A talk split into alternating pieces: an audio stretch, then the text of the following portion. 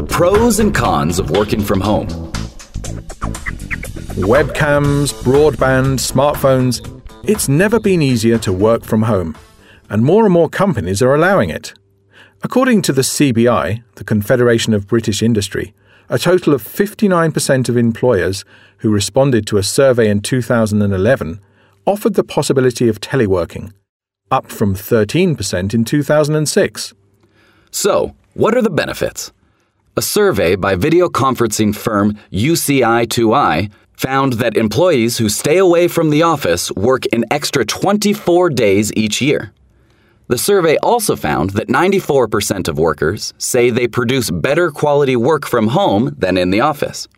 The reasons for this include the peace and quiet of being at home, not getting distracted by coworkers, and not having the stress of the commute. Of course, not everyone thinks it's a good idea. In early 2013, Marissa Mayer banned employees at Yahoo from working from home. In a memo to staff, she said, Some of the best decisions and insights come from hallway and cafeteria discussions, meeting new people, and impromptu team meetings. Speed and quality are often sacrificed when we work from home. Virgin entrepreneur Richard Branson was quick to respond, calling it a backward step in an age when remote working is easier and more effective than ever. Google prefers its workers in the office too. When Chief Financial Officer Patrick Pichette was asked how many people telecommute, he said, as few as possible. There is something magical about sharing meals, Pichette explained. There is something magical about spending the time together, about noodling on ideas, about asking at the computer, What do you think of this?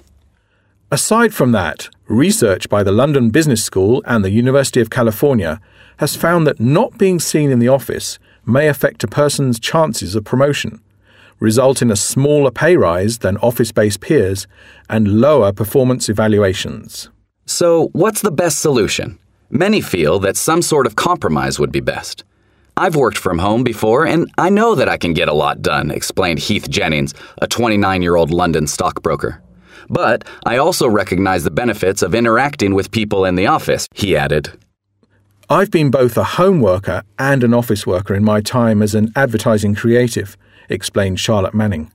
There are times when you need some peace and quiet, which is when it's ideal to work at home, but there are also moments when you need to bounce ideas off other people.